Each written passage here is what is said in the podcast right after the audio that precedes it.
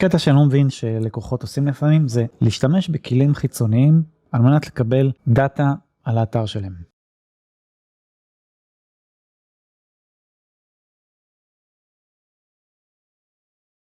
אני מדבר על כלים למשל כמו Ahrefs ו-SEMrush ודברים כאלה בשביל לראות מה ה traffic שלהם ומה הם מדורגים. אני חלילה לא מזלזל לרגע בכלים האלה, אני מאוד אוהב את הכלים האלה, ספציפית ה-Ahrefs שאני עובד איתו כבר שנים ארוכות, כמעט מאז שאני בתחום, זה אחד הכלים האהובים עליי אחרי גוגל search console, ואני רואה שלקוחות שולחים לי לפעמים צילומי מסך מכל מיני SEMrush וזה, תראה ה traffic שלי ככה וככה, ואני כזה, למה להשתמש בכלים האלה למטרות של traffic? יש לכם את הנתון הזה ישירות מגוגל עצמם. כנ"ל דירוגים. דירוגים אומנם לא מגוגל כי יש את ה console אבל הוא לא נועד למטרה של מעקב דירוגים כי זה לא כלי מדויק זה כלי שנותן ממוצעים אבל יש המון כלים חיצוניים שזה התפקיד שלהם זה הפיצ'ר העיקרי שלהם לעקוב אחרי דירוגים. לבדוק את זה ב SEMrush זה מאפן כי זה א' זה IP בחו"ל זה לא מיקומים של גוגל ישראל וב' הם לא מעדכנים את זה על בסיס יומי גם Ahrefs למשל לפעמים העדכונים זה רק לפני שבועיים כל ביטוי נסרק בקצב שונה בכלים האלה אז זה לא כלים טובים למטרות האלה צריך לדעת להתאים את הכלי למטרה. אם אתם רוצים לראות מה הדירוגים שלכם,